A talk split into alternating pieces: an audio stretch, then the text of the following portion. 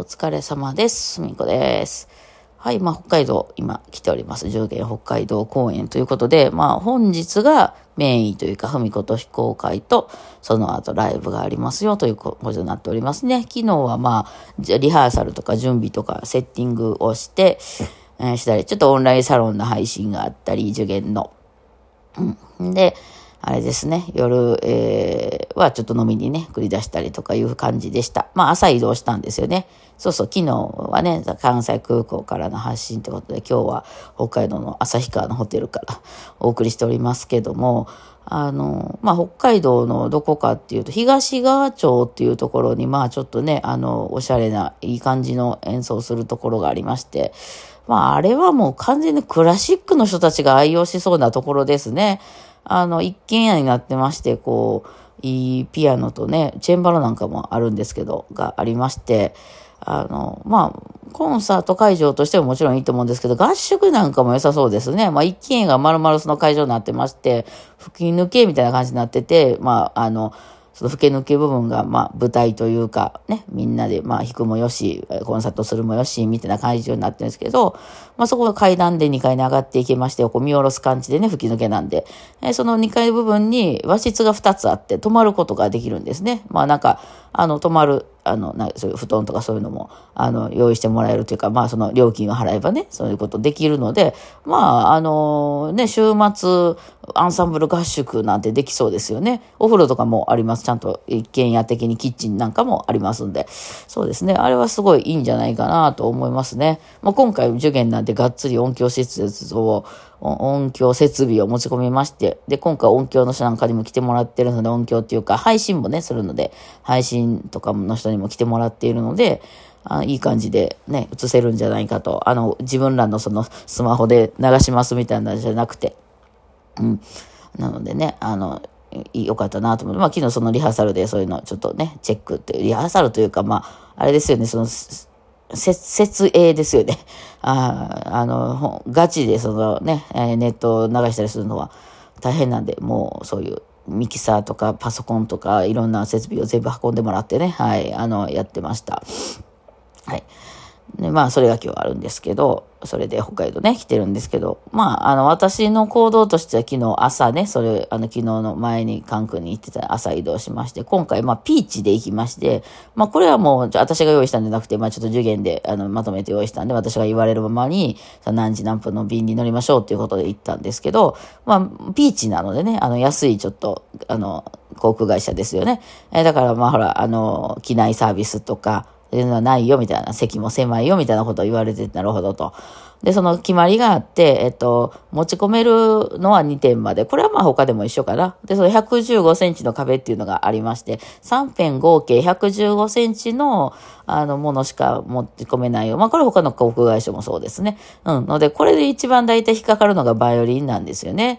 あの、バイオリンケースっていうのはだいたい115センチ超えるものの方がほとんどです。えー東洋っていうところから出てる、ちょっとあハードケースの、あの、ななんていうの、ひょうたん型っていうか四角じゃないやつは、114.5ぐらいなんですよ。ギリギリなんですよね。だからそこ、そのケース持ってる方っていうのは、あの、持ち込みますね。うん。ただまあ、皆さんケース買うとき飛行機のこと考えてあんまり買わないと思うんで、大概はその飛行機には持ち込めないので、荷物として持って入って、あの、預けてくれと言われることが多いので、まあ悩むわけです。荷物として預かれたら、まあ、あの、まあ海外の場合やったらもう完全に投げられたりしますしね。えー、まあ投げられなかった、日本やったら投げられなかったとしても、まあ荷物と一緒にみんなのボストンバッグとかキャリーとかと一緒にバンバン積まれますんで、えー、結構そのね、あの、なんていうんですか、駒が倒れてしまったりみたいなことは起こり得ます。はい。あの、割れるところまではまあ別にいかないやろうけど、そんなものすごい超貴重品として扱ってくれるわけじゃないのでね。えーなので、まあできたら預けたくないでしょ皆さんね。まあ楽器とかって。なので、えーまあ、あの、その、そういうケースをわざわざ用意するかって言っても、もう多分ね、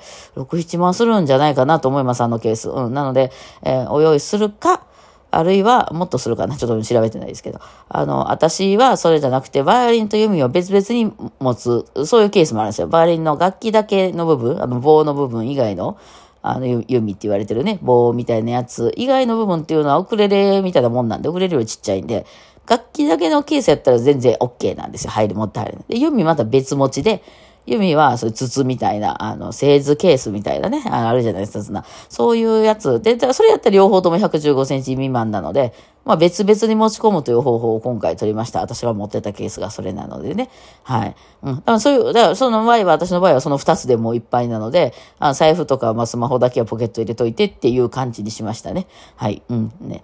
で、まあ、あの、みんな楽器持ちなんでね、えー、そうそう。あ、あと、あとはその、手荷物として、その、いわゆる、あの、服とかね、あの、その、泊まるために持っていく、あの、洗面用具とかね。そう、そういうのは、まあだから一個にまとめてくれって事前に言われてたんですよ。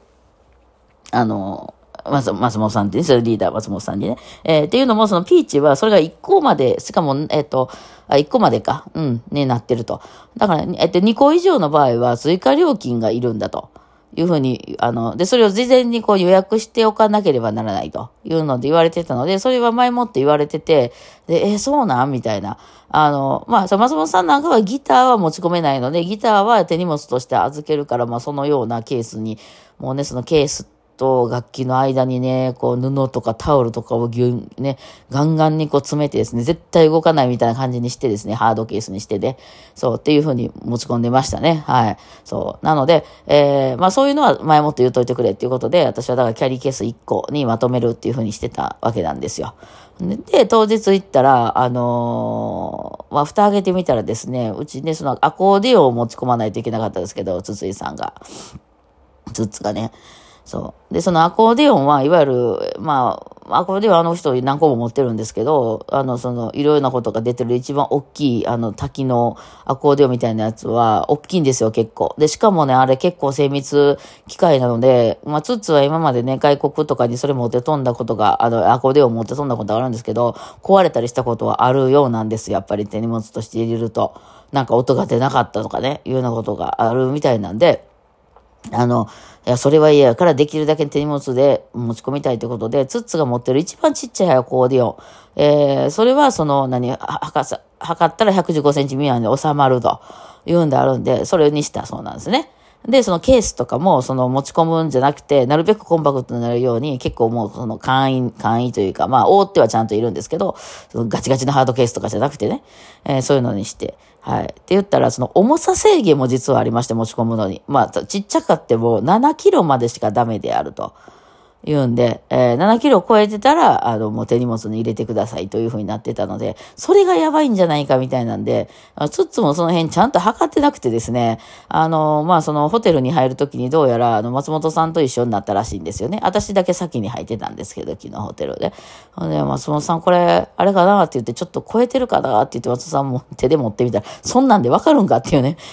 お前たちは測りなのかっていうね、うん、だいや、超えてるんじゃねこれ結構、みたいな話を、そのホテルテルのロビーとかでしてたら、その、関空のホテルの人が、測りありますよって言ってくれたらしいんですよ。うん、イタリアで尽くせりですね。そう。ほんで測ってみたらですね、7.7とか、なんかそれぐらいあったらしくて、あ、7キロ超えてるよ、これあかんやん、手荷物になるんちゃってね、そ、そどのタイミングで言うてんねやっていう話ですけど、こっちからするとね、えー、持ち込もうと思ってるわけやから、そんなガチ、がっつりね、あの、頑丈にもしてないわけですし。